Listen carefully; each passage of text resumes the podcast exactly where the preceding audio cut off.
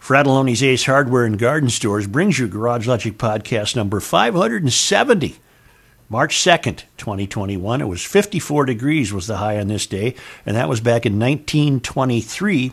And it was as chilly on March 2nd as 17 below in 1913.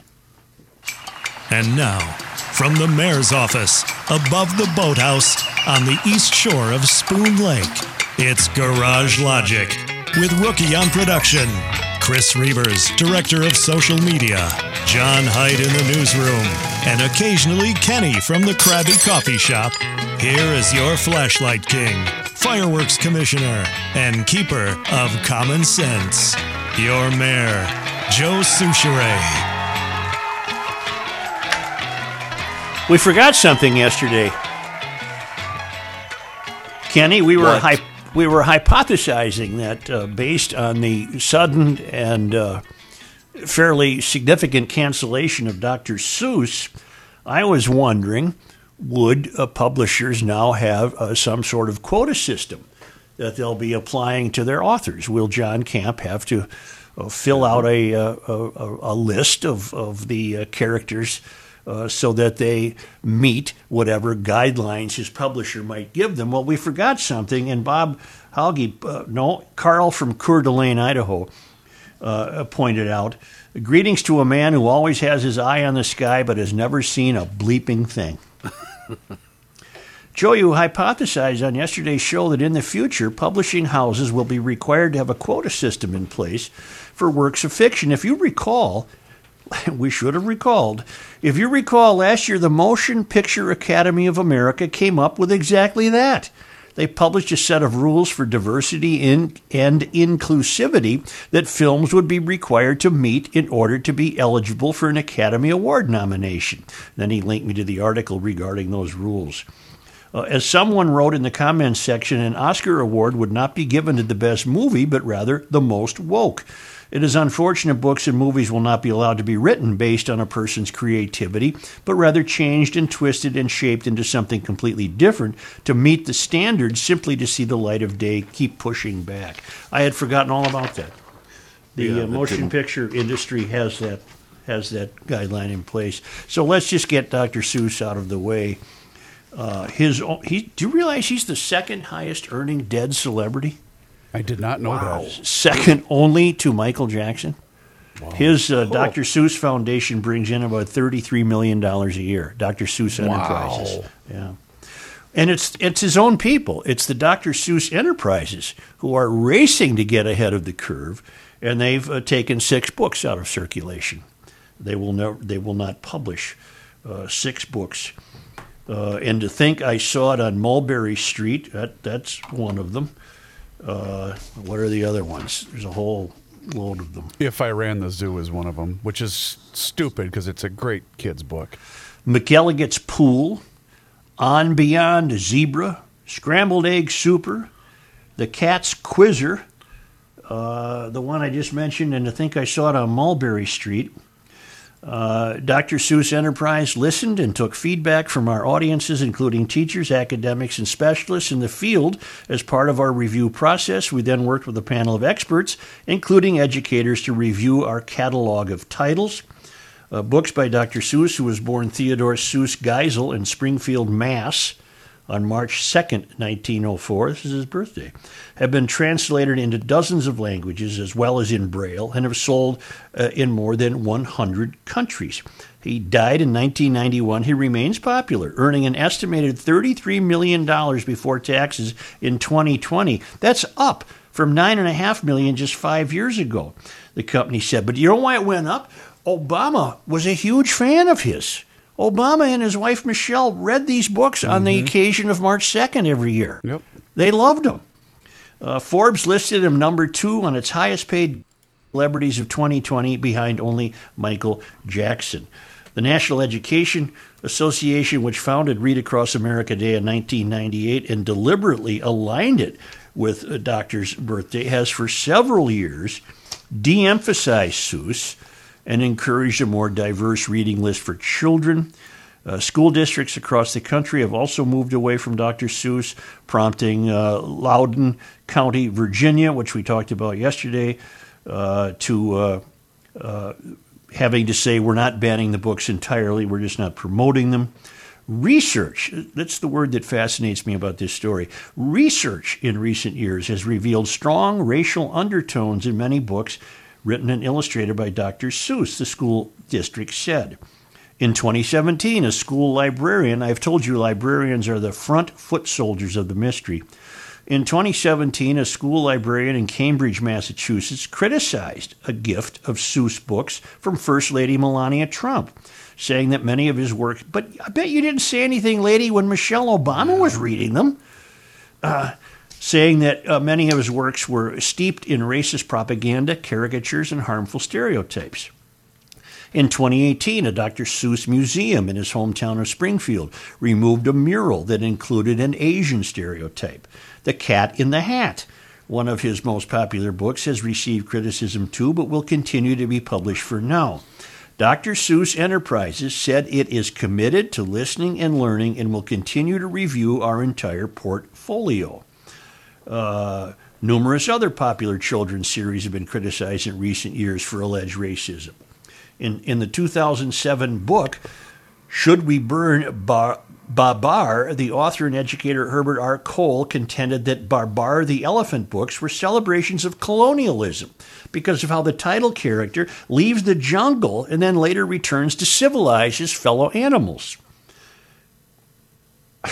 One of the books, Babar's Travels, was removed from the shelves of a British library in 2012 because of its alleged stereotypes of Africans. Critics have also faulted the Curious George books for their premise of a white man bringing home a monkey from Africa, and Laura Ingle. Laura Ingalls Wilder's portrayal of Native Americans in her Little House on the Prairie novels have been faulted so often that the American Library Association removed her name in 2018 from a Lifetime Achievement Award it gives every year. So Seuss is done. Laura Ingalls Wilder's is done whoever this guy who, who wrote about Babar the elephant, he's done. The research suggests to me that this has become almost something that students pursue in the failed academy. They'll almost whimsically, it seems, pick a book or a series of books and then begin to dissect them in such a way that it would be virtually impossible not to find something wrong with them. Yeah, you're just going to keep searching. Boy. Yep. Wow. Uh, and and uh, the CP was telling me, well, you make sure you read everything. He was known as a racist at Dartmouth. I can't find that. I'll have to ask her where she found that. I live in a terrible house divided. I'll have to ask her where she found that because I'm not finding Obama that. tells Obama tells his interns that the star-bellied sneetches showed him we're all the same. So why would we treat somebody differently? Exactly. That- And if that wasn't a brilliant enough analogy, he then goes on to muse about the nature of responsibility that he learned from Horton Hatches an egg. Obama says you will find all the homespun basic virtues that turn out to be totally true when you grow out, uh, grow up. Excuse me. Yeah. Uh, I just Google searched. Um, hold on.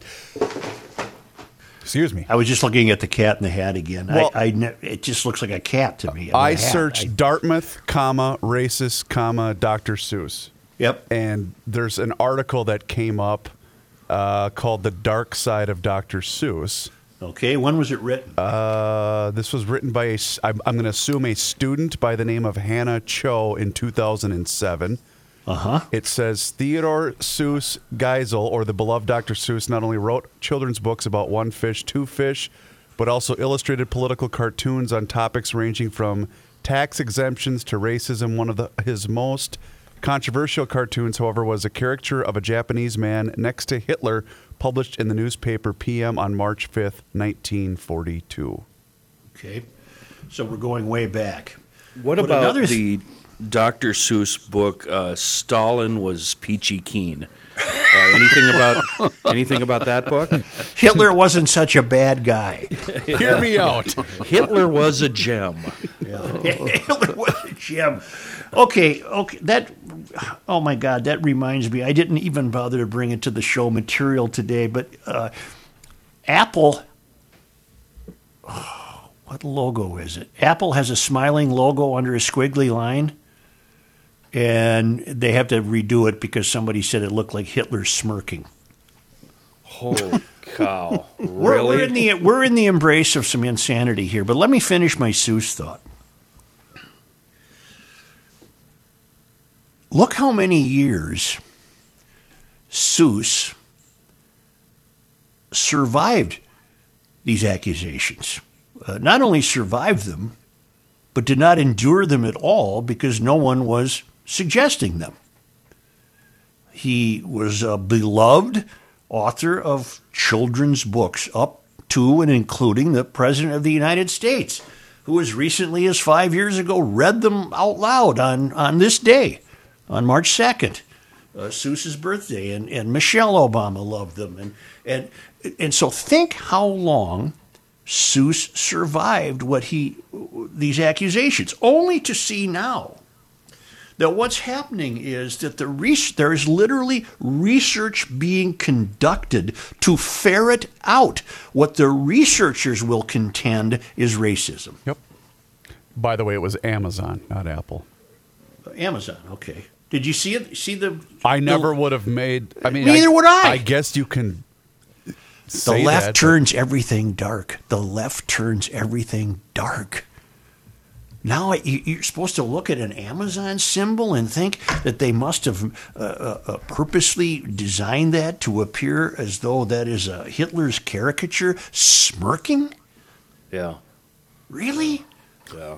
This is insanity. That's Hitler looking down on us. This is insanity. I was right. I was right. Let me tell you something.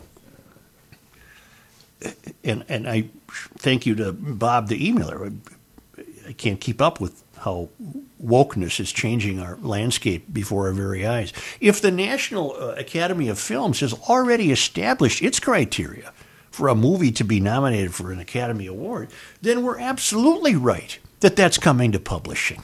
We're abs- what is the only logical outgrowth of this so called research that keeps resulting in the discovery that once beloved authors are to be held now in contempt? Or, if not in contempt, in suspicion.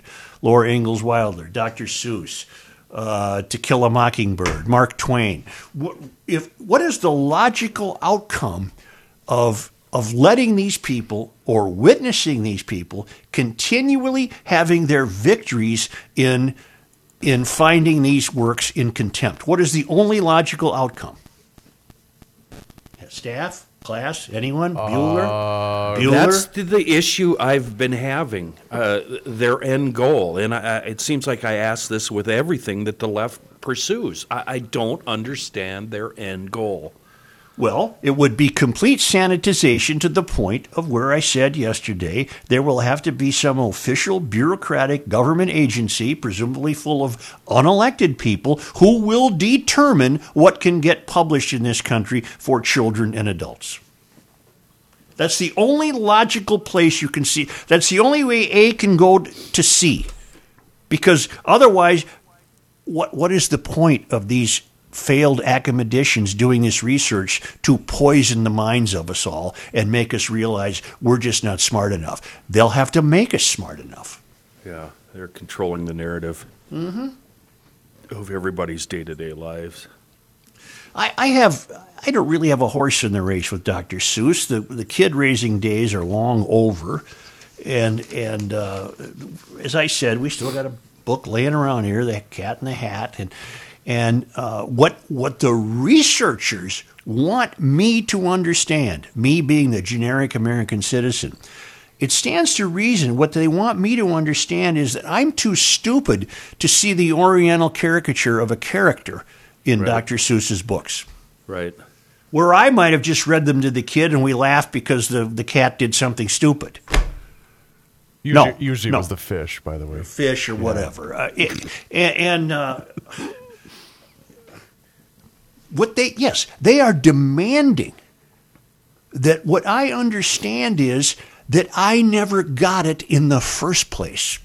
What I what they want me to understand is that Ted Geisel purposely set out to be corrosive. Which I do not believe, by the way. I do not believe that. Well, of course not, Joe. Yeah. And here's the deal anybody that questions their narrative and what they're doing automatically labeled as racist. Yep. Mm-hmm. There's nobody pushing back. Which results in our ultimate question, Kenny. What is the end game? Right.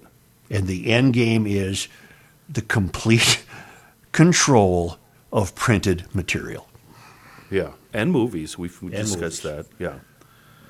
But not music. Not vile, profane, misogynistic rap. Not music. No, we got to get rid of baby. It's cold outside. For some reason, we got to get rid of Baby It's Cold Outside. But if I want to talk to you about raping my hose, I can do that all day long. Yeah, that's okay. Yeah. And WAP from our friend Cardi B. And, and, and to make myself perfectly clear, and I'm preaching to the choir of informed garage logicians, uh, I just as soon have Cardi B uh, uh, do that. Uh, I, I, I don't like it and I don't listen to it, and I've advised those around me to have a care exposing their children to it. But I'm not going to say she can't do it because I don't want to be part of this government movement, which it will be, which it will grow into, to be censoring. I'm not going to do it. Right. You- You should have the chance to turn it down. Yeah, I- Rook it's said yesterday. out- It's got to be out there. Rook said yesterday, John, that it should be up to him whether he reads a Dr. Seuss book to his kids. And mm-hmm. I said, Rook, you're missing the point. You won't even have the chance to make the decision because, as we now know, six books are now gone. Those Now, six you can't admittedly, admittedly, they're taken by his own foundation. And who are they kidding? They're covering their ass trying to protect the 33 million a year they got rolling in. So they're trying to get out in front of the woke culture. Mm-hmm. Oh, yes, we agree with you. We're going to take these six down. That still probably leaves 26 in the catalog. I have no idea how many books he wrote. Well, I think Kenny and I could pick out a few artists we wouldn't mind.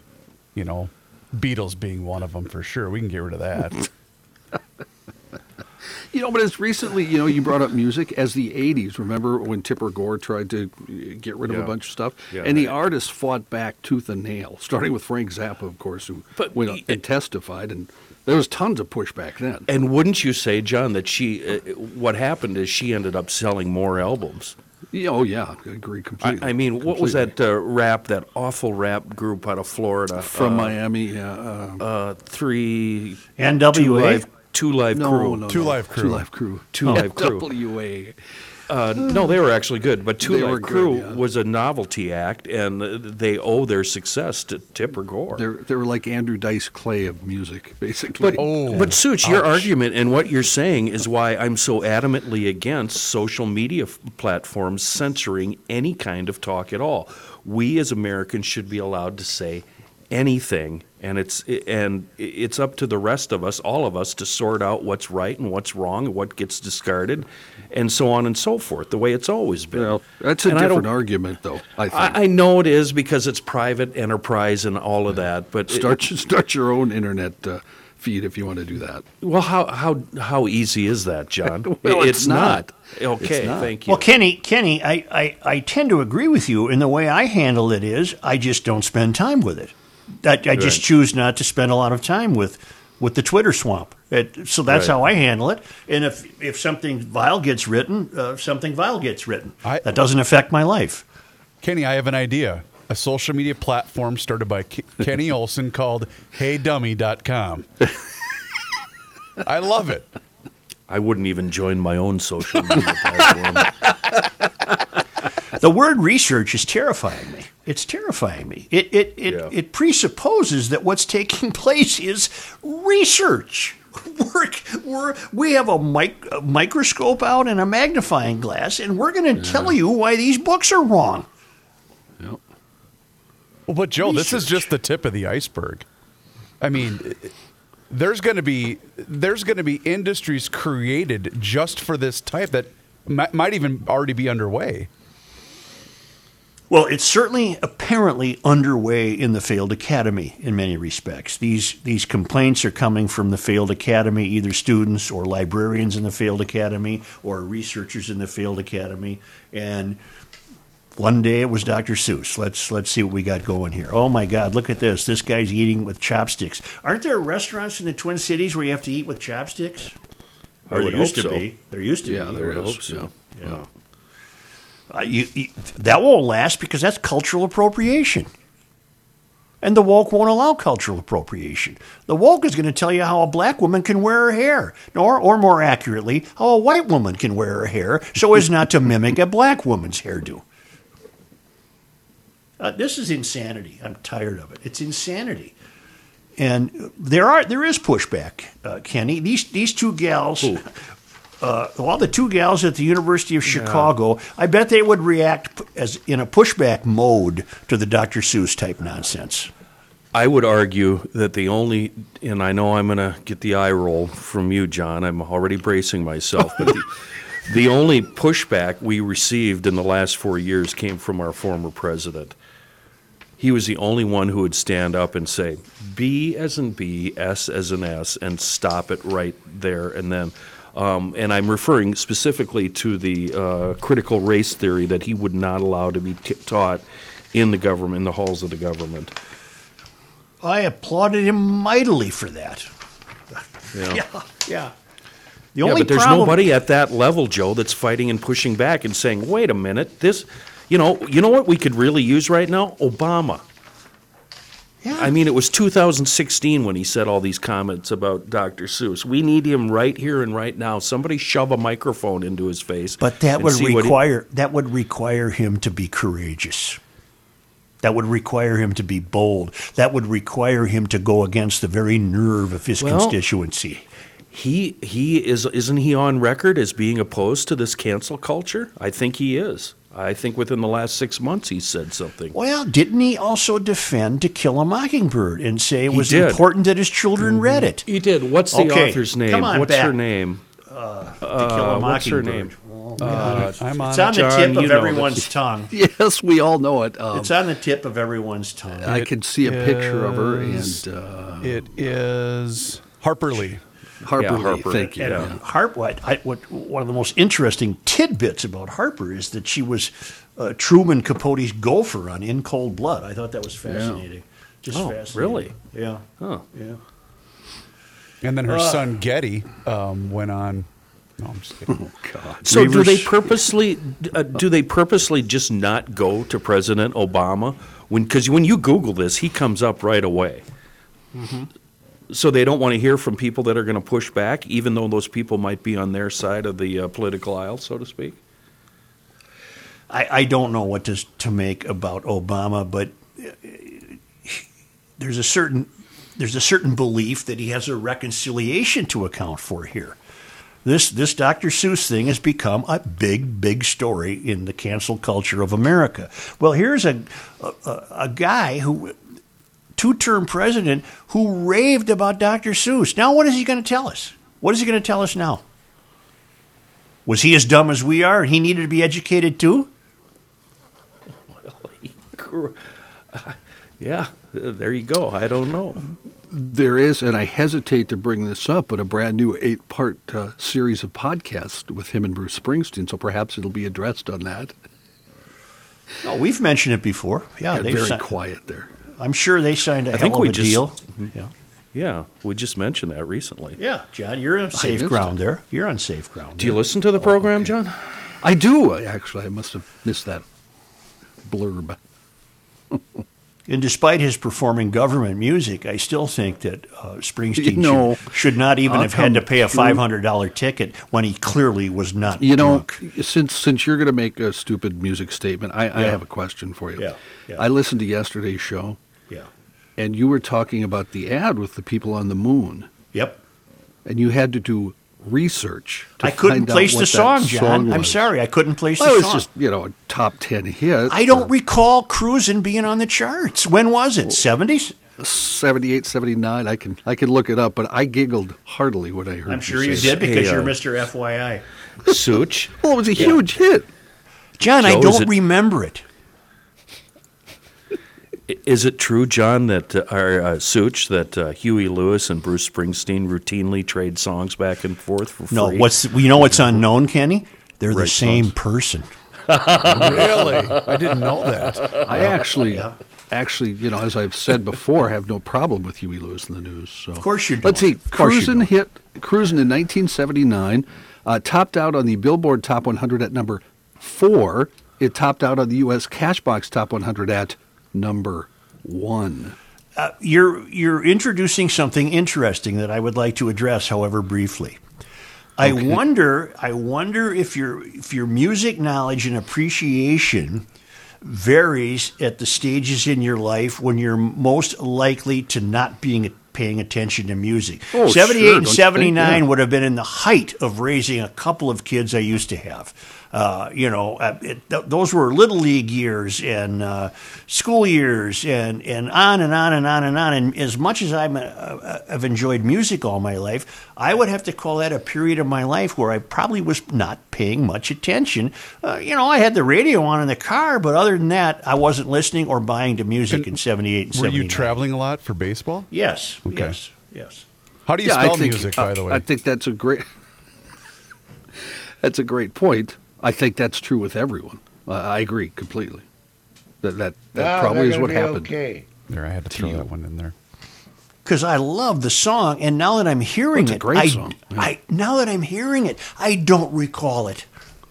it was like discovering it for brand new for me. That's that's that's good. When Yeah. you discover new music, it's a good thing. But normally I like- it should be I discovered a new 40 year old song. I think I, along with the rest of the GLers, like you two a whole lot more when you're fighting. So uh, I do could you too. stop ag- stop Yeah. agreeing on things? I didn't know this, Joe John. and To I wrap really up the fight it, you to, and to add to the music conversation. Yes. Ge- Geddy Lee is a massive baseball fan. I did not Uh, know that. A lot of a lot of musicians, strangely enough, are massive baseball fans. Huh? including A lot uh, of rock musicians. Eddie Vedder and That's right. Vedder is. Gary Louris from the Gary uh, Louris. from the Jayhawks. Well, there ain't Chris nothing wrong with liking baseball. Hey, we all know Rookie loves his double sausage, and we all know what soda style Huh? is. Soda style on Red Savoy pizza, that's thin crust. Thin crust, S O T A. Red's signature sauce that's a savory before spicy. It's a special recipe. It was founded at the original Red Savoy on 7th Street in St. Paul back in 1965. Cheese on top, layered like lasagna, cut in squares like it should be, and don't let anybody tell you different. Uh, but do you know what your favorite Red Savoy pizza is? You should. This month, they're going to introduce you to a few new ones, and you can uh, go on the website and discover them. You can discover the house special. You can discover the East Sider. You can make your own. And when you do call it in, when you do call it in, make sure you have previously gone to the app or savoypizza.com and enter Joe at checkout and pick up and take home free garlic cheese bread with your pizza order.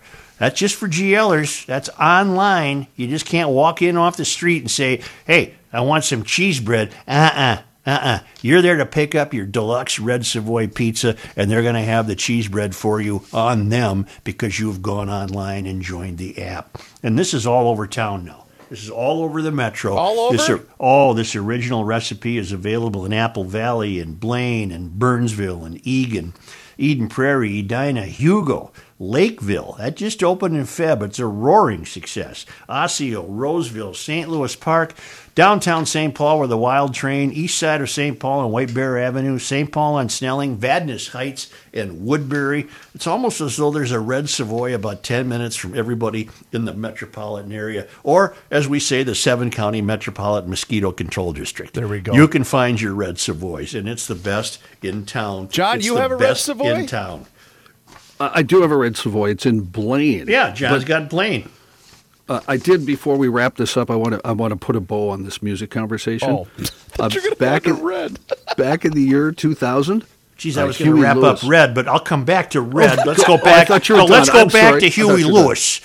Huey Lewis covered "Cruising" in 2000 and hit number one on the uh, easy listening charts. So, see, I just wanted to wrap that all up in a big What bow. yacht yacht rocks channel? I'd have to go to the yacht rock channel. Nothing wrong with yacht. Kenny was listening to Yacht Rock today when I joined the program. So, Yacht rock is go. great if you got about forty-eight Bud Lights in you.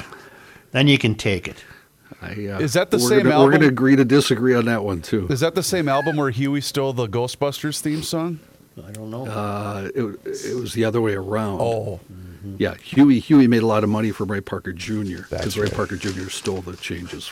oh, God, think about all this when you're going to get your red Savoy, okay? Savoy. Glad I- my glad I favorite, my favorite, I busted got to tell you, uh, my favorite's the house special.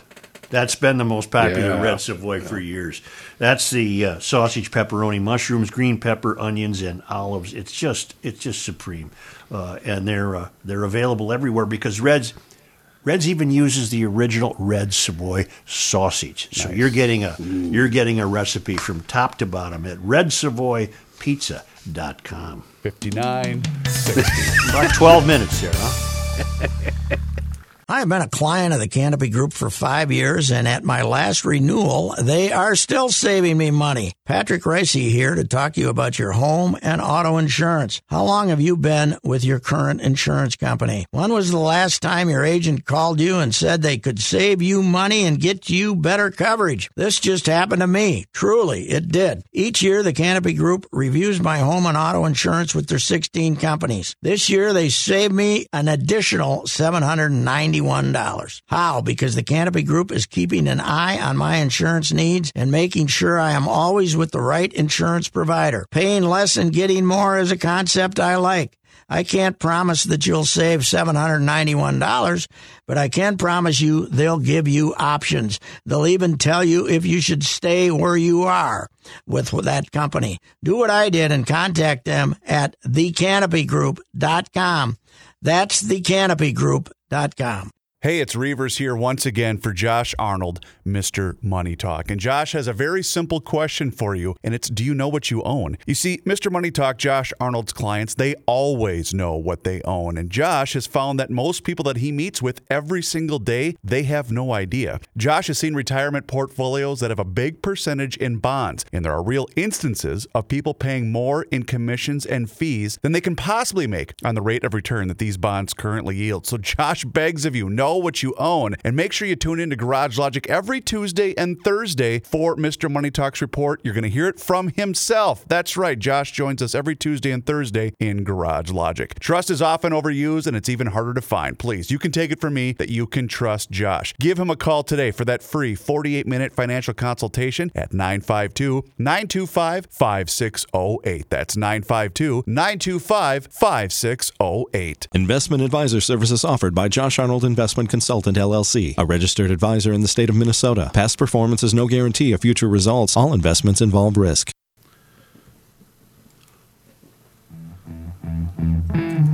You'll learn more here by accident than elsewhere by design. Here's Joe Soucheray.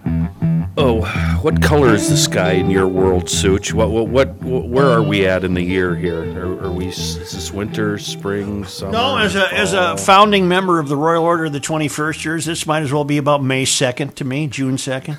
Perfect. So that means the grass is green and thick Oh, and luscious. Oh, yeah. Uh, I think I made a mistake yesterday when I was introducing um, bringing back professionalturf.com for the first time this season. I said the snow is going to be gone in two weeks. Uh, I think it's going to be gone in two days. We're going to be seeing our yards here in the next couple of days. Uh, and that means you need to start thinking about spring lawn care and, more importantly, outdoing your neighbors. Uh, and you can do that by calling professionalturf.com. It's the best lawn on the block all season long. All you need to hook up. Uh, all you need to do is hook up with this Minnesota grown lawn care company. 40 years of experience they've been doing this.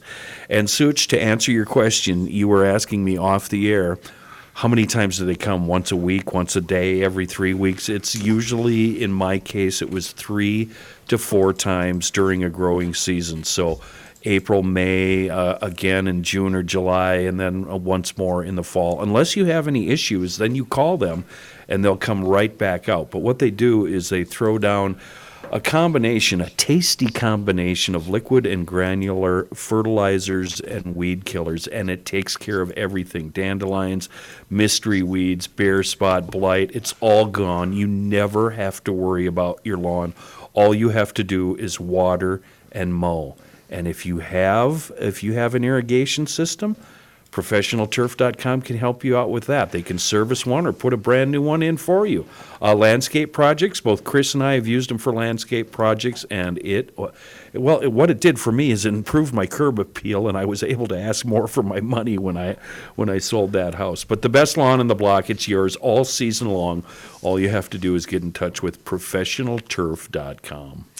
We've all been following closely the preparations for the Chauvin trial, all of which seem to suggest that there will be a heavy presence of violence, in my estimation. And so the National Guard is on standby, and various uh, police authorities are on standby. And, to, and, and, today's headline in the Star Tribune on the front, pra- front page is Minneapolis leaders say show of force might backfire. And, I, I read this, and I'm, I'm having terribly uh, interesting thoughts about what's in store for us. And when I read this story, uh, it says some, some Minneapolis City Council members on Monday questioned the city's plan to bring in thousands of soldiers and police officers. Uh, they say that could inflame tensions in a traumatized community. I have been a little bit disappointed with the heavy city and police only focus of this plan up until today, Council Member Jeremiah Ellison said, adding, I feel like I haven't really heard a plan that affirms the kind of trauma that happened this past summer, and not just from our four officers who killed George Floyd, but from the response that happened afterward. Uh, council members spoke during a public briefing Monday that provided more details of the city's preparations for enlisting law enforcement, firefighters, and community groups before the trial. They announced, too, that they were backing off a plan to do that social media influencing.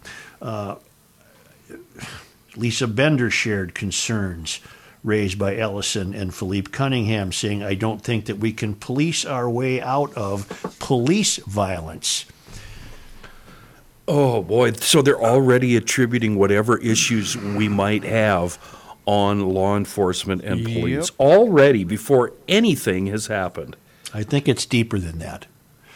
I think what we're seeing, and this this should not necessarily be surprising, coming from the salon, which is uh, occupied by nothing more than professional activists, none of whom have ever really worked, uh, none of whom have met budget, none of whom have hired or fired, none of whom have had any dealings with accounting and budgeting and law and finance. These are professional activists trying to run a city, and they're unfortunately running it into the ground. Yeah, they're failing miserably. And what I'm sensing is there's an ideological bent at work here. Th- This this type of story begs you to read between the lines.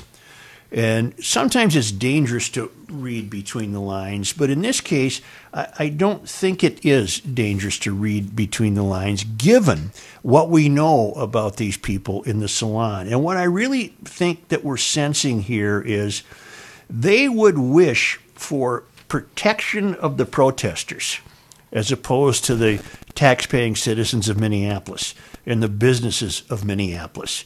What I think they do, uh, what I think they are saying between the lines is we are here to guarantee the safety of protesters against you vile police people who we don't trust and have been trying to get rid of for a year. We're here to make sure that the protesters feel welcomed. We're going to have water stations and hand sanitizing stations. This has all been on the public record. We're here to create an environment of welcoming for you to come in and disrupt our city. That's the ideological bent I think we're witnessing. It's a complete flip flop of what a normal civilized city would be run. It's how it would be Well, run. and you heard it from the mayor last week when he had his press conference. He said directly, "We must allow them to have their space," Right. which is exact exact opposite message that I want from my mayor. Well, uh, they're putting out their violence interrupters. So um, there was a piece buried in today's uh, Metro section about this, and may- maybe those people can help protect the uh, protesters. Council members Jeremy Schroeder and Cam Gordon asked about standards for using less lethal weapons, while Steve Fletcher asked whether officers received training to differentiate between peaceful protesters and extremists. My God. Council member Alondra Cano asked police to make a plan for blocking Lake Street in the event of rioting. Cano said residents in her ward didn't feel they had received help quickly enough after Floyd's death. She also thanked the chief and other staff for meeting with the Spanish speaking community in the run up to the trial. Uh, also, Monday, the city released guidance for when to call 911, hoping to prevent the call center from being flooded. Reading between the lines, there is every reason to, to arrive at a conclusion that these 13 incompetent activists have only one goal in mind, and that's to show off their city to the protesters. Excuse me. Perfect health. I am. But, Joe, I just I'd- get a tickle in my throat. I would argue that uh, Alondra is the only level-headed person I've heard from so far. She's the one that wants to know about blocking Lake Street, and uh, she's thanking the chief and other city staff. Uh, That that's the least. How do I put this? That's the least insane thing I've I've heard coming from a council member. The most telling comment is Lisa Bender. Yeah, definitely. Council President Lisa Bender shared the concerns raised by Ellison and Cunningham, saying, I don't think that we can police our way out of police violence. She is automatically arriving at the conclusion that if anything untoward happens, if anything untoward happens, it will be the fault of police and not the misbehaving thugs who have been brought to town. Mm-hmm. And this, this utter nonsense fellow named Phillipe Cunningham, he asked Minneapolis police for more detail about what training they have provided officers about the history of racism and about what they will consider a peaceful protest. In other words, in Phillipe Cunningham's mind, there are certain there are certain perimeters he would allow that and still call them peaceful reading between the lines. He said he was particularly concerned about officers coming from outside the city to help. Peaceful protests also include black rage from the ongoing trauma and pain that has been a result of structural and systemic violence. That the uh, kind of emotional expression is very upsetting to, to uh, many Minnesota sensibilities, particularly with a negative emotion, Cunningham said. I wouldn't trust a word that comes out of this guy's mouth. He's No, demonstrated no. he's a complete lunatic no, and, he and uh, has no grounding in anything. He's just He's a dangerous criminal, is what he is. He, he's well, I, I can't. You know, you better say allegedly. In the meantime, if all hell breaks loose, what do you think these city council people will do? On the taxpayers' oh. dime, they'll hire private security for themselves. Yeah, they already Right. have. Yeah. Well, Right. they've done it before. Yeah, and stay in a hotel up in Forest Lake. But you read between the lines and you clearly receive a message that the City Council of Minneapolis does not have the hardworking men and women and taxpayers of Minneapolis at heart. They do not have entrepreneurs at heart. They do not have the proprietors of small business at heart. They have only in their hearts a welcome mat out for those who would come here and disrupt things, which they're going to call a peaceful protest. So we're in for a we're in for one hell of a roller coaster ride on this thing. This is going to be this is going to be the eyes of the world on this because you've got you've got the confluence of of what I'm going now to predict is the arrival of maybe as many as tens of thousands of violent protesters welcomed by a city council which is predisposed to favor them over law and order. What the hell is going to happen? And then, and then, did you see yesterday's op-ed section? Sure. Star Tribune. Uh, this this piece written by Sheila Nezhad, if that's how you pronounce her name, who's She's a uh, mayoral course- candidate. and of course a community organizer. Right. And the headline says it all. Uh, Minneapolis doesn't need National Guard, and she goes on and gives her bullet points on why the National Guard is not needed here. It, it seems to me she's uh, in in full favor of burning the city down. Okay, and look what you're discovering there, Kenny. This is a candidate for mayor who was merely outwoking the current mayor. Yeah. Right. Be careful And- what you wish for. and Frey will right. look like Winston Churchill compared to this woman. Oh, don't even. She'll say be that. driving the bus when uh, Mom Jeans here uh, finally gets run out of town. Yep, yep. Annette Meeks told us you will see a field of mayoral candidates, none of whom you've ever heard of. That'll be her campaign. Jacob Frey, not woke enough. there's there's only there's two parties in Minneapolis, the DFL and the DFL extremists. There's two only two Yeah. parties. Yeah. What I wouldn't do to just have the regular DFL back, the the guys that cared about crime and uh, Well, you only have to go back as far as Rybak. right. And I, I I'm so well, not embarrassed isn't the right word, but we really I did not like Rybak at all. RT was not a friend of Kenny's, and what I wouldn't do to have him there now, boy. I knew him fairly well. He was a you know longtime Star Tribune reporter. Uh, he wasn't a bad human being. He whatever it is, he got it. He certainly he certainly was able to flex his leftist muscles, but he, he had he had a common sense ability to realize he had a big city to run there and it shouldn't fall apart. And we need cops. Mm-hmm. Oh, this is going to be this is going to be fascinating. I'm wondering it almost would be neat to broadcast on a daily basis from a from a location in downtown Minneapolis where we can see the government center. Tell you what, uh, what day do you plan on doing that? Because I'm going to make sure I have my vacation uh, turned in. I've got to clean the barn that day. I've got the Amish coming Are you over. out of your mind? Well, I'm not saying to set up a little tent in the middle of the street, you moron. Well, what I'm are saying talking- being in some office building looking out the window. This is going to be one hell of a deal. This is going to be You know what? just Uh, th- one this hell is- of a deal. This is like the RNC convention where you said, you know, we ought to go down there, and then instead uh, you didn't go down there. You sent Kenny me did. down there. yeah. No, Kenny, I was there on two occasions. You're wrong. I was. I you might have gone on one show occasion, but I was there a number of occasions. Was it over? Was it over Labor Day? Yes, yes. That was the day I would have been there. Yeah, I would have been there on Labor Day then, I think. And I got gassed a couple of times. And I don't I- mean gassed in a fun Oh, way. I was going to ask. I was. Uh, I started to march down the street to follow the protesters down Seventh Street, and the St. Paul cops did me a favor. They kind of pulled me aside and said, "Are you? uh, Why don't you just get the hell out of here, you dummy?" That's what they said basically, and I thank them for it. What the, what the hell are you doing? Get the hell out of here, you moron! You can't even walk. And that the, it's so funny. A, a plainclothes guy said that to me. I was standing with Jay Coles and another guy uh, that actually worked at Tri-State Bobcat, and he pulls me aside and says, "Kenny, uh, you need to beat it. It's about to go down here." And I'm like, "Thank you. See ya." You know, the best part about that was how it was it was phrased as all this money's going to come to the city of St. Paul. Well, everyone stayed in Minneapolis. Yeah. Oh, I know. That's where the parties were. yeah. Right. Because there were the- barricades up around downtown That's St. true. Paul. Yeah, that's true. Think of the overarching uh, headline, uh, the overarching dynamic that is in place here.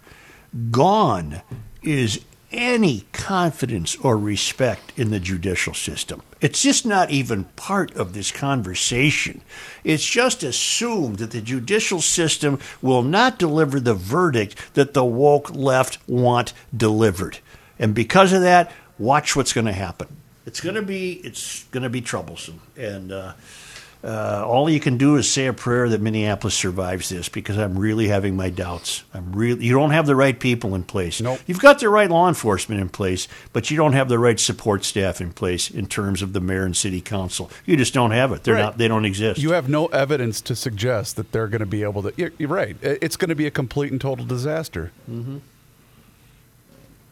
Who was the city councilman Kenny that was sitting in his backyard having a bonfire the night of the riots in May? It's the guy from your area. Was, was it? It wasn't Cam, was it? Um, I Might have been Fletcher. remember. Might have been Fletcher, or is Fletcher the downtown guy? It was it was the council person who lived by Schroeder? you. Might have been Schroeder. Yeah. Yeah, might have been Schroeder. Well, uh, this is going to be. A It's certainly going to be must listen to podcasting, isn't it? Yes, it is. And you guys don't like my idea of getting closer to the scene? if you want to do the show at nine o'clock in the morning, maybe. is Johnny Height going to join us? I think so. When? Well, as soon as the old mayor gets up and goes for a drink of water. Oh, for news, you mean? I thought you meant to broadcast from the uh, the courthouse uh, area. I was just going to immediately say, no, I'm not joining you there. I'm sorry. How about some more Huey Lewis news? Do you have any more of that? Yeah, how about some? Why don't we return with our newsman and his guitar? Okay.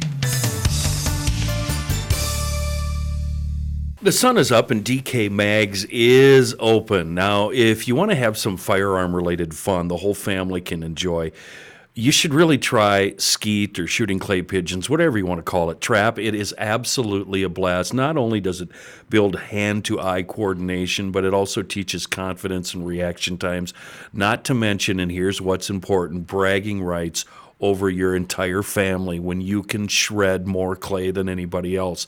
Good for us, DK Mags on Old 8 in New Brighton and Monticello Pawn and Gun. They can set you up with firearms and everything else you need to get set up. You know what else is fun? And I particularly love this shredding cardboard. We set up targets on our range at 50, 100, all the way out to 200, 300 yards. And we like to see how fun and accurate we can shoot. It's firearms that, you know, they're not just about home and personal defense, it's also about hunting and fun on the range and breaking clay. And here's a tip uh, it's a lot easier these days to find shotgun shells compared to cartridges of any caliber. Caliber. Anyway, it's all available at DK Mags in New Brighton and Monticello Pawn and Gun. A couple of great shops run by GLers for GLers.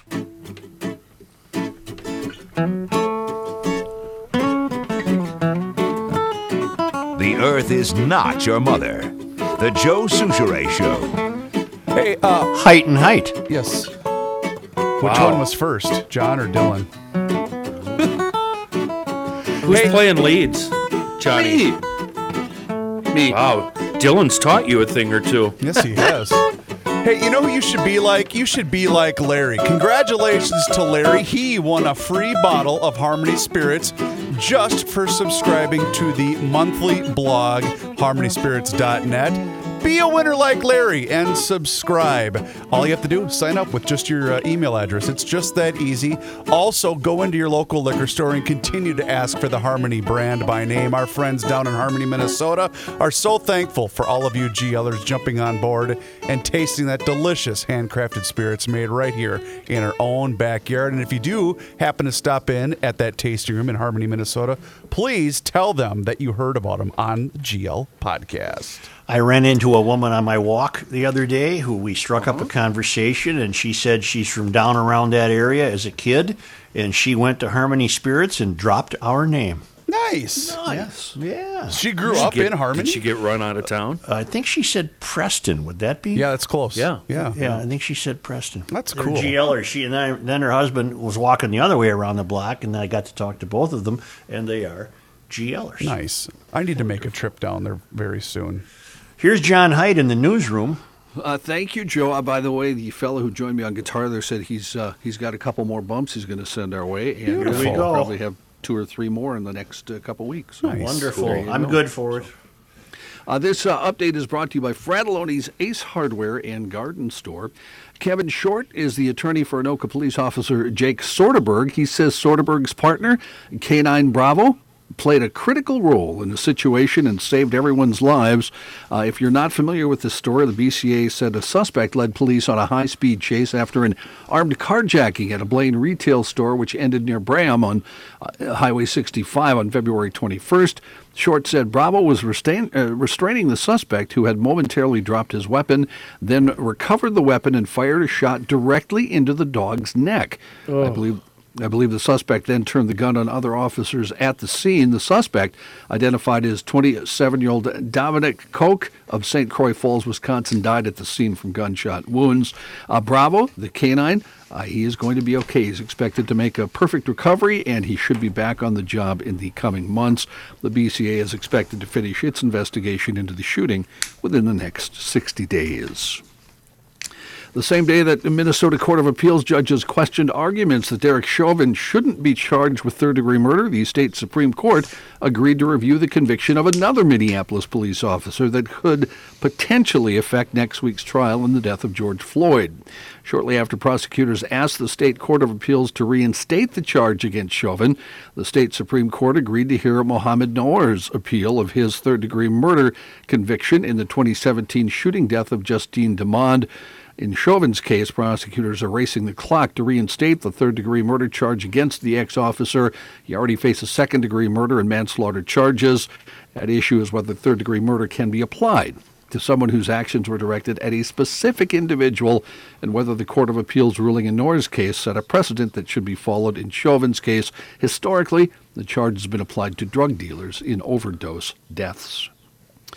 Minnesota expected to get 45,000 to 200 doses of the newly authorized Johnson & Johnson vaccine this week for COVID-19.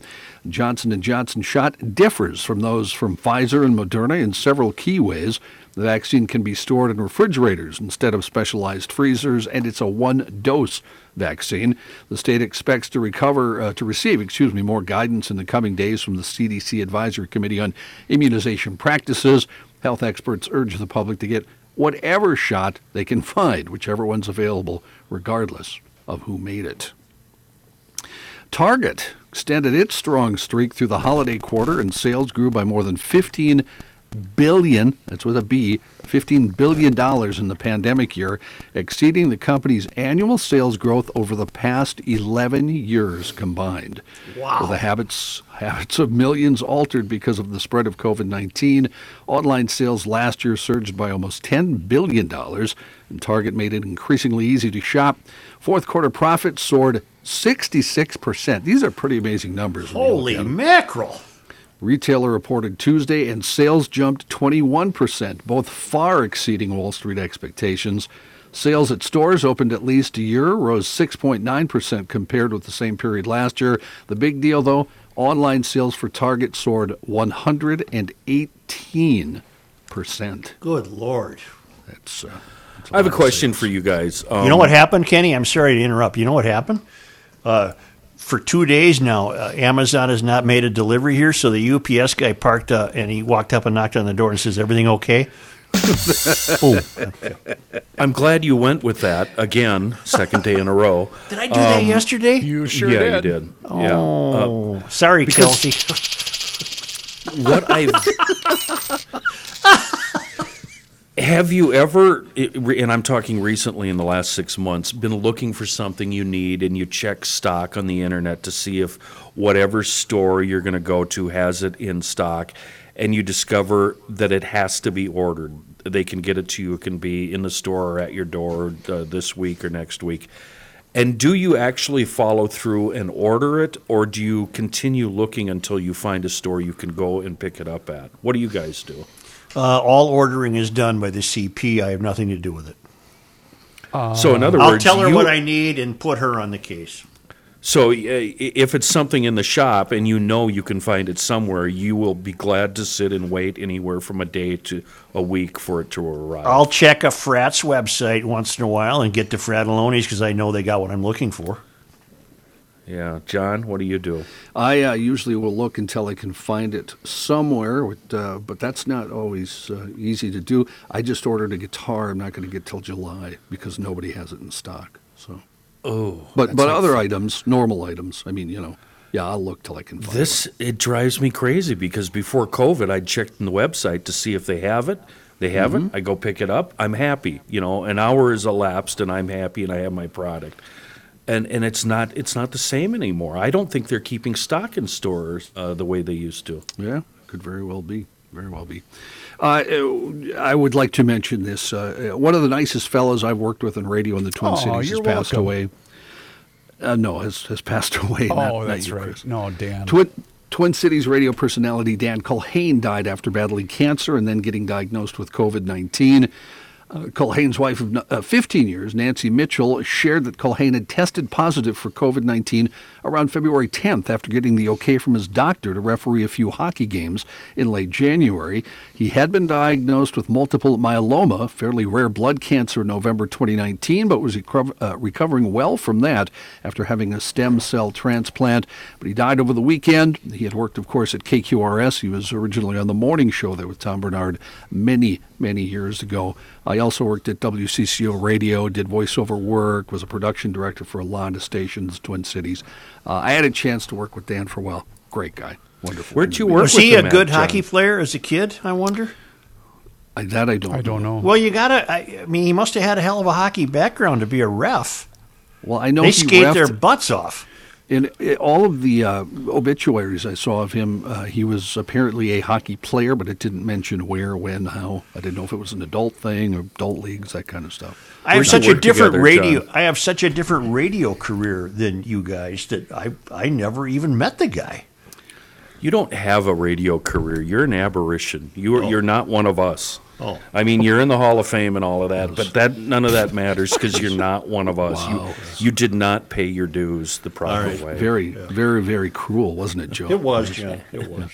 I worked with him, K- Kenny, at KLXK 93.7. Briefly, Oh, they, they tried to take on KQ briefly. Right. Uh, back around, I don't know, 89, 90, 91, right in that area. Wait, aren't they Did owned by the same company? work there? Did who? I'm sorry. Gerbino- yeah, he Gerbino? was. Jeff Gerbino and he and Culhane were the morning show. Yeah. Uh, at that point, I worked. I was a part timer, worked a lot of overnight, so I got to know him from that. And once they switched formats, remember they switched to the rock format, Mm-hmm. uh, and I just said, "Nah, I'm not doing this." It was a hard rock format, not my deal. I quit, but I kept bugging Dan about how to get into radio full time, and some advice he gave me. I won't bore you with the details. I Uh, wish helped not. This is very full-time. intramural. This is very Yeah. intramural. Uh, but get job, so. I think the, guy. the reason for your success, Joe, if I can try to earn my way back into your good graces, Good luck. uh, is your complete and utter lack of respect for radio. I think you brought something to the table far more different than anybody else, just because you're not one. You weren't one of the gang. I'm not accepting your compliment. Go ahead, John. Here, let me imitate Kenny Olson. Playing the role of rookie But, today. but in all honesty, I worked with Dan for three and a half years, and here's why he was awesome. He didn't care if you were the executive or if you were a peon intern Yep. like I was. He treated everybody the same. Yeah. He was always willing to, to help you out no matter what Yep. your job title was. He Yeah, was, was- awesome. I was the part timer, and I, you know, he helped me a lot. So, yeah. Yep. Well, as long as you're uh, on the topic, it's not that I didn't have respect for radio, Kenny. It's just that I wasn't steeped in its traditions. I had no Right. earthly knowledge of its of of Right. how I was expected to behave. Well, I, I think you approached it. It was kind of a lark and kind Yes. of just a fun little side job adventure for you. And for a lot of us, it was something that was in our bloods, you know, since we were kids. We Well, believe wait. me, it, it- the point came where I quickly took it seriously. yes, I understand. I understand. And that's why that gave us gems like this. It's time. Whoops. It's time for Author's Corner with Joe Soucheray, and this one is a strike. What the hell does that mean? Oh God, help me! Vernon Jordan, who rose from humble beginnings in the segregated South to become a champion of civil rights before reinventing himself as a Washington insider, has died. He was 85 years old. Jordan's daughter, Vicki Jordan Adams, released a statement saying, My father passed away last night around 10 p.m., surrounded by loved ones, his wife and daughter by his side. After stints as field secretary for the Georgia NAACP and executive director of the United Negro College Fund, he became head of the National Urban League, becoming the face of black America's modern struggle for jobs and justice for more than a decade. He was nearly killed by a bullet in 1980 before transitioning to business and politics. A Republican Senator Mitt Romney suffered a black eye in a fall, but joked it was from attending the Conservative Political Action Conference. The 73 year old senator, I didn't realize Mitt was that old, 73 year old senator from Utah, told reporters he, quote, took a fall but joked he owed it to CPAC, where Republicans gathered for numerous speeches over the weekend. He said, I took a fall, it knocked me unconscious, but I'm doing better. Uh, he was injured while visiting his grandchildren and family in Boston, Massachusetts, where he had served as governor in the past. A third woman came forward on Monday to accuse New York Governor Andrew Cuomo of inappropriate sexual behavior, saying he grabbed and kissed her at a 2019 wedding. 33 year old Anna Ruck told the New York Times the 63 year old governor made unwanted advances toward her and planted an unsolicited kiss on her cheek at the reception. Ruck said, He walked up You to know- me and said, Can I kiss you? Boy, uh, if you're going to get hosed for a kiss on the cheek, we're all in trouble. Yeah. This was kind of creepy, though, if you saw the oh, pictures. we are? Hmm. Okay, I am. I, I do Okay, have a seri- thank you. I do Yeah, have a there question. I was waiting for that. A cheek. It's a hey, how are you? Hey, good to see you. Boom. I don't know that that was the case with Cuomo, who Was it sounds like a, just an absolute hound. Prune or alfalfa? Yeah. Yeah, you've heard his new theme song, haven't you? No. I have not, John. You ain't nothing but a hound dog, crying all the time. You ain't got nothing but a hound dog, crying all the time. You ain't a little rabbit. Hey, ain't no crazy man. Thank you very much. That's enough. Thank you very much, man. You gonna eat those mashed potatoes? Oh, poor of the fat moment, but you know Elvis. A little more mayonnaise on them taters Look, for me. I got an Elvis Presley uh, sweatshirt on. See, I was, Oh, boy. Yeah. Okay. Great. What's Great. coming up on the Let's move it- ride? Right. Let's move it along. move it along here. Uh, by the end of the decade, the only Volvo you'll be able to buy will be electric, and you'll only be able to buy it online. The Chinese-owned car maker announced plans Tuesday morning to stop selling cars that run on fossil fuels by 2030, part of an accelerating trend within the industry to respond to pressure to tackle the climate crisis. It also said new electric vehicles will only be sold online. They said as part of the transition, it wants half of its sales in 2025, that's only four years away, to be electric cars and the other half hybrids. That means it'll stop selling vehicles powered solely by gasoline just four years from now. Other car makers have announced plans in recent months to accelerate their transition to electric vehicles. Ford said in February it plans to sell only electric passenger cars in Europe by 2030.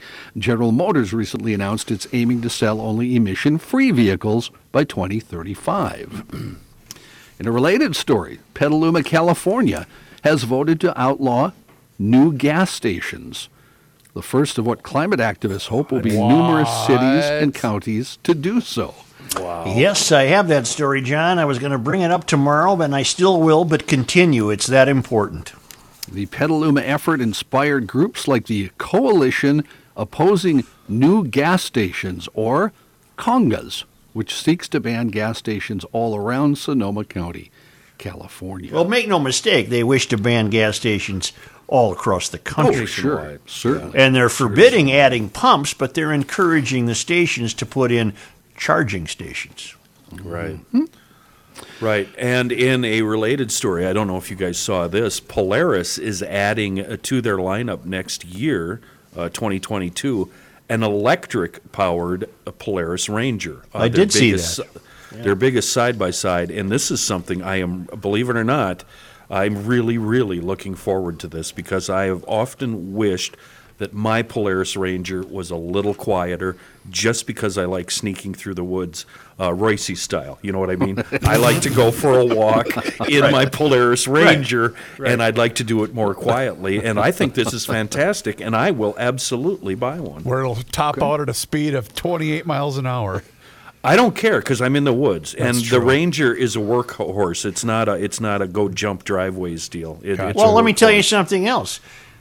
You don't really need the long range to use an ATV in the woods. You don't need hundreds of miles. Well, some guys go out trail riding, and they do. They do need the long range. In my case, it fits my application perfectly, mm-hmm. and I think it might work for other farm, rural type guys that just use it to, you know, run out and cut down a tree or do something. You know. Uh, John, speaking of California, have you seen that breaking news story about that accident out there? I, Oh, I have God. that actually coming up here, yes. Good Oh, God in In fact. I'll, I'll, I'll do it right here. Yeah. Uh, hos- hospital officials say an SUV, uh, I don't get this part. That's the Believed part I'm be- wondering about too. SUV, and have you seen the pictures? It looks like maybe an Expedition, Ford Expedition perhaps. Yes. Uh, the SUV, believed to be carrying 27 people, crashed into a semi truck in Southern California, killing 15 people and leaving others injured. Uh, Judy Cruz is director of the El Centro Regional Medical Center's emergency department. Said 14 people died at the scene. Another died after arriving. Officials think there were 27 people in the SUV that hit the tractor trailer. Uh, the crash occurred in an agricultural southeastern corner of California on a highway running through fields in the Holtville, California area. That's about 100 miles east of San Diego. It's not immediately clear what caused the crash. You can draw your own conclusion, but it was very near the U.S. Mexico border. Uh, from our friends in Wisconsin, what are the odds here? Three cars, all driven by drunk drivers, crashed into each other Come on! at the inter- at the I- inter- Yeah. Made it I easy think the for the odds are pretty good. I think it's the odds are good in Wisconsin. Yeah, that's a good point. This happened at the intersection of Highways 11 and 32 in Mount Pleasant early Sunday morning. All three men have been arrested. At least one, whose SUV ended up being fully engulfed in flames, was treated at a hospital. According to what happened, the police say about 2:45 in the morning on Sunday, a Ford F-250 pickup was heading southbound on Highway 32. It drifted into the northbound lane, heading straight for a GMC Yukon. The driver of the Yukon attempted to swerve to avoid the oncoming pickup, but was still hit head on. Moments later, a Chevrolet Equinox driving northbound on Highway 32 hit the pickup truck. The Yukon ended up catching fire due to the severity of the collision. When officers got there, they identified that no one was still in the on fire Yukon because the driver had fled the scene. He was later found at a hospital in the area. The drivers of the Ford F 250 and the Chevy Equinox remained on scene, but both showed heavy signs of impairment. Both were arrested on suspicion of operating vehicle while intoxicated. The driver of the F 250 was identified as Craig Herbrechtschmeyer, a 56 year old from Racine, Wisconsin. The other two were Christopher Sanchez of Racine and Herbert Aguilar Lopez of Kenosha. Sanchez and Herbrechtschmeyer are expected to be charged with their first OWI offenses, while the other fellow will get charged with his third OWI. It, it's fleeing the scene always probably seems like a good idea at the time, but it never really does No, work no, out, does it? no. Never Well, then- pans out. And then just show up at the hospital, you know, like they won't Right, figure out right. what's going on. Especially when your Right. license plate is still sitting in the ditch yeah. after a collision. The uh, Alamo artifacts of Phil Collins went on display today after the British singer donated the items to the state of Texas. The Phil Collins Collections preview exhibit features a brass cannon used by the Mexican army during the Battle of the Alamo and the original battle orders that called for the attack on the Alamo. Kristi Miller Nichols is the Alamo's Director of Archaeology, Collections, and Research, said, We're beyond excited to finally share some of these amazing artifacts that Mr. Collins has so generously donated. The temporary exhibit is on display through April 25th. Uh, the 70 year old Collins had previously donated his collection of more than 200 artifacts to the Texas General Land Office in 2014. Uh, it was in 1836 the Battle of the Alamo happened, 200 defenders dying after a 13 day fight with Mexican forces led by General Santa Anna. Uh, Collins, the former drummer and frontman for Genesis, has sold more than 150 million albums, as well as penning numerous number one and top 10 hits. Well, John, you're Mr. FYI. Uh, how did it come to be that a British rock star got so interested in the Alamo, I wonder? Uh, he said uh, when he was five years old, he said, remember uh, Davy Crockett, the television show? Yeah, I'm sure yeah. you do. You're, you're of that age. Davy, fell- Davy Crockett, Davy king Crockett, of the wild frontier. frontier. yeah, thanks, fellas. Uh, Speaking he- of that, Kenny, speaking of that, our friend Carrie, Yeah. uh, she writes, uh, My two year old son and I were listening to you today, meaning yesterday, as we often do, and it took him about one second to say, Mama, I don't like this song. This isn't good. he was referring to Kenny singing at the beginning of the Seafoam ad. I just thought you should know that. Don't worry, we still love you, Kenny. Good luck, Carrie and little Billy. It was pretty horrendous. It was pretty bad. Yeah. You know, speaking of the Alamo, uh, John, I think it was a great documentary that I watched, um, Pee Wee's Big Adventure, where uh, Pee Wee Yeah. discovered that there is no basement uh, in the Alamo. In the that was, uh, yeah. that was kind of fascinating. Uh, anyway, Phil uh, fell in love with the Alamo story when he was five years old and saw uh, Davy Crockett, the television show King of the Wild Frontier. Yeah. He said while other kids were playing cops and robbers, uh, he would be in his backyard reenacting the battle. So he's a nerd. Alamo. Boy, I'm Yeah, well, yeah, sorry he's I asked Alamo. the question. He's an Alamo nerd. That's Yeah. exactly correct. Yes. He's a rich nerd, but he's still a nerd. No, boy. by the time that broad he's with gets done with him, he ain't gonna have a nickel. Broad. Yeah, some broad. Wow. Thanks, He had a cannon. One of these items was a cannon, so he actually Yeah. bought a cannon. Yeah. For the other side. Yeah, Yeah. from a Mexican cannon. Yeah. Oh Boy my Scouts- God! Sorry, CNN is now. Yeah. They have an overhead shot of that accident. It's in Imperial County, California. Yeah. My God in heaven! Looks like an expedition, right? From what I could. Yeah, I think out. it is. But it collided with what appears to be a gravel hauler. That's not good. Oh, you know what? I've got a. I'm going to be talking about Moon Motorsports here in a second, and a word of warning to Carrie and little Billy: there might be some singing. No, there cannot be any singing. No, no, no. You're there's gonna- As a matter of fact, during this break, I'm going to ask John to uh, if he can uh, accompany me. Oh, Oh, no. that'd be nice. That'd be Yeah, nice. yeah. The uh, Boy Scouts of America struggling to stay afloat while compensating tens of thousands of survivors of past sexual abuse has pledged to provide a victims trust fund with at least $300 million from its local councils and proceeds from insurance policies and the sale of a collection of Norman Rockwell oil paintings.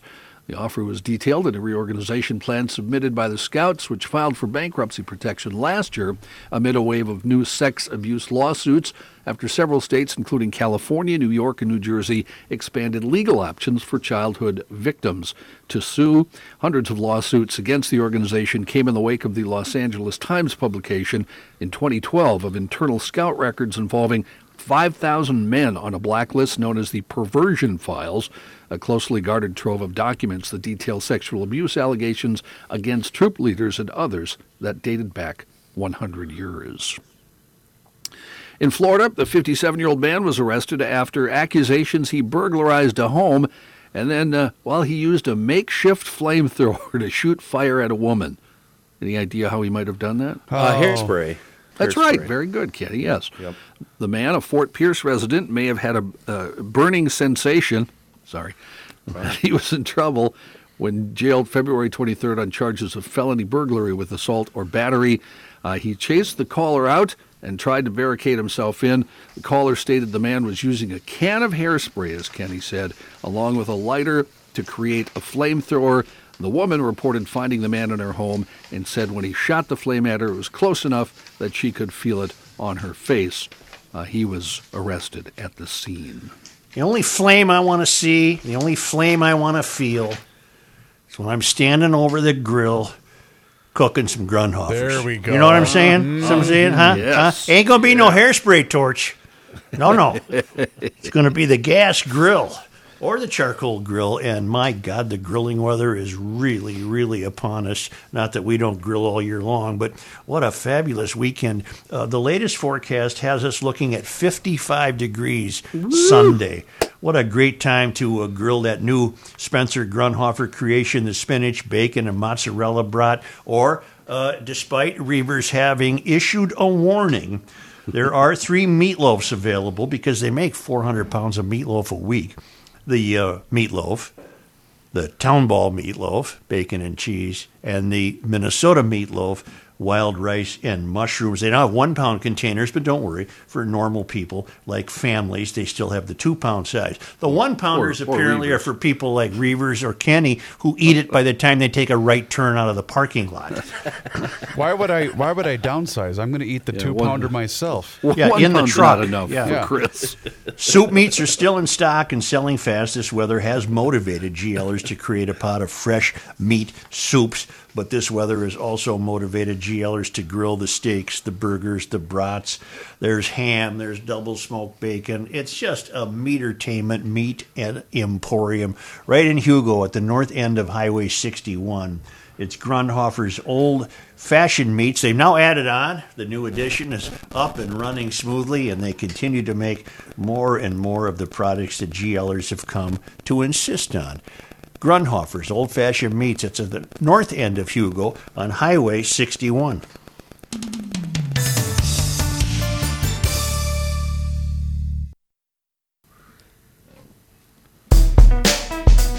You cannot stop him. He'll just make a move. Joe Soucheray.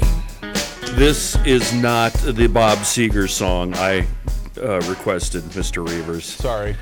It's been uh, 50 years, 50 years already of uh, service for the family owned and operated multi line Moon Motorsports of Monticello.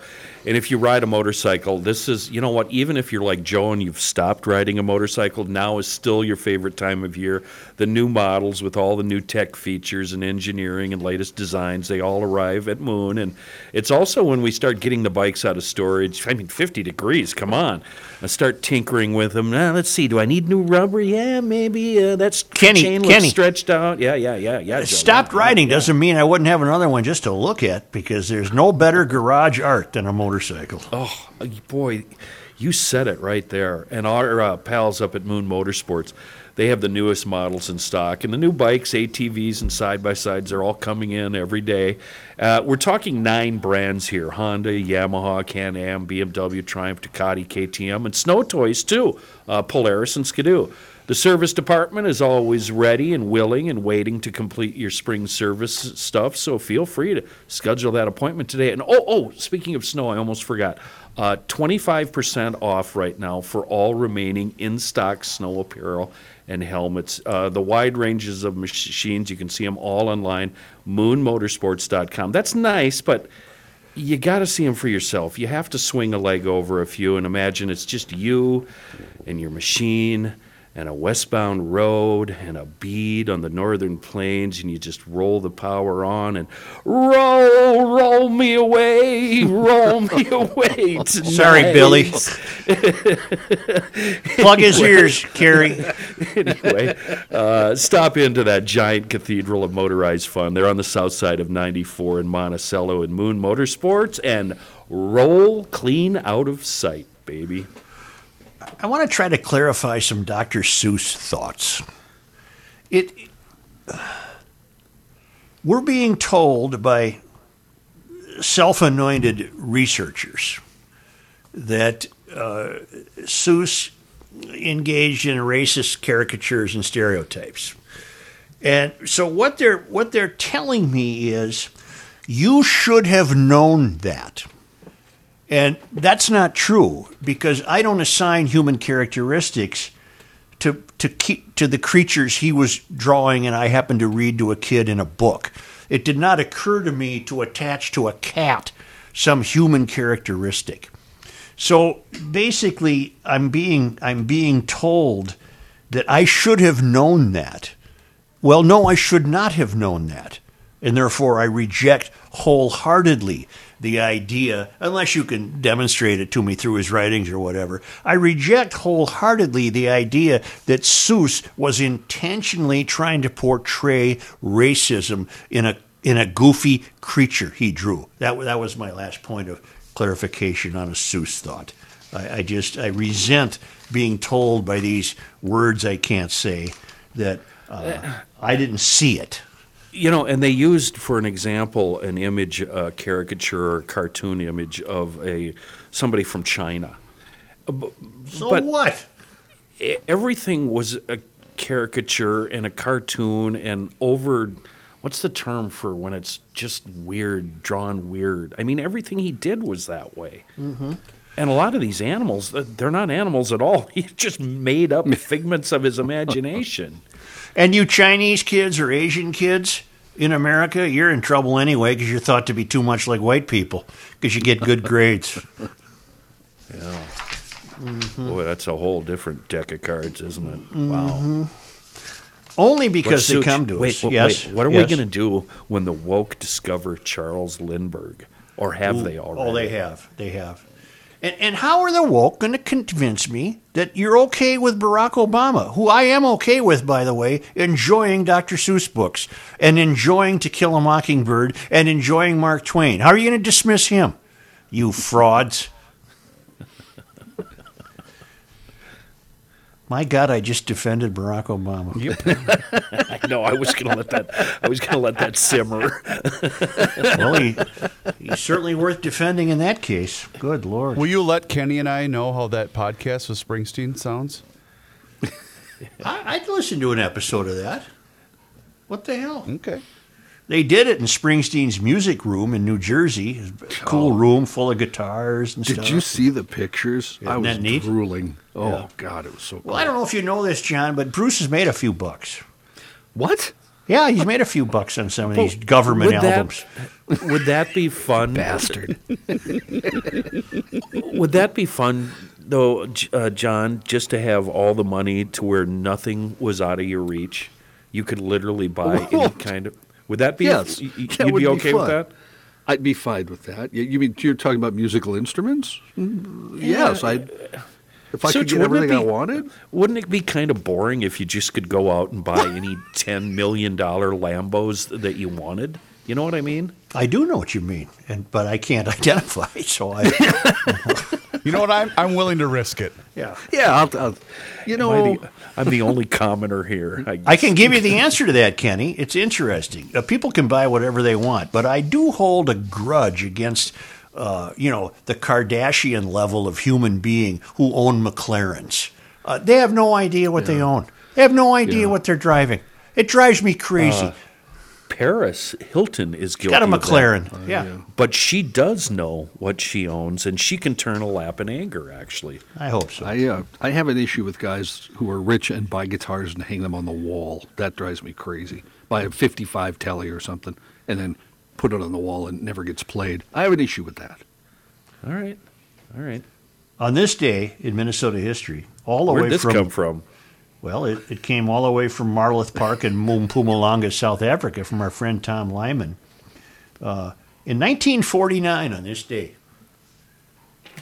Melrose native Captain James Gallagher of the U.S. Air Force completed the first nonstop flight around the world. With a crew of 13, he flew Lucky Lady 2, a B 50 bomber assigned to the 43rd Bomb Group, refueling four times while in the air and completing the 23,000 mile, 23,452 mile trip in 94 hours and one minute. Melrose's own. Wow, Melrose's own. wow. And it was on this day, John, up your way in 1850, in uh, 1878, the city of Anoka was created. Huh. Settler colonists, had, and they were white, so they were evil, had arrived uh, first on the site in 1851 and then surveyed and mapped it in 1854. And they are to be held in suspicion for their colonial But and they- imperialistic And behavior. here comes Kenny They Zanoka s- cheap shot in three. No. I'm, I'm not going to bash Anoka. I'm just uh, they made the right choice by settling on the river as opposed to that inappropriate creek just a few miles away. That's a crick. Yeah, It's a correct. crick. Do you know where the, I had to look it up, but uh, Anoka is a native Dakotan word. It means on both sides. Does it mean we stole your land from you to build our Halloween capital of the world? And how come we can't get that whole 169 situation figured out that way, John? Fi fix that already. Come on. Well, I, I'm not in charge up here. I'm sorry. I mean, go. To, I'd like to be. Nah, it's it's it's all messed up. They got to fix that. The two times a year I drive that stretch of road. Uncle Hugo's Science Fiction Bookstore opened in this, on this day in 1974 in South Minneapolis. Yeah. I've never been in it. I don't read science fiction. One of the few genres I've never taken to. Hmm. Never, have you ever? I mean, Never, had ever. any interest? Never. Dune? I, so you I never don't read know why. Dune? No, no. no. Uh, I read all those. Yeah. Well, it shows, John. That's the sign we're of material. No, that's the Kelly. sign that you're supposed to say. How about that pod man? Hey, how about it? Uh, PodMN, download it on your smart device today. Also, please do us a favor and subscribe to Garage Logic on our YouTube channel. That's right, we're posting daily videos of all of the hilarity and insights in GL. So you can also check out all of our social media channels that are available at the website garagelogic.com. What the hell? That is not funny. That is not funny. I'm That's not- the sound of water melting. From Yeah. Dan Kelly of Bulletin Board. Yeah. Turn the music down. Turn the music down. No, no, that makes me. I've got to. No. Kenny's no. got an Kenny's issue. gotta go. We'll catch you tomorrow.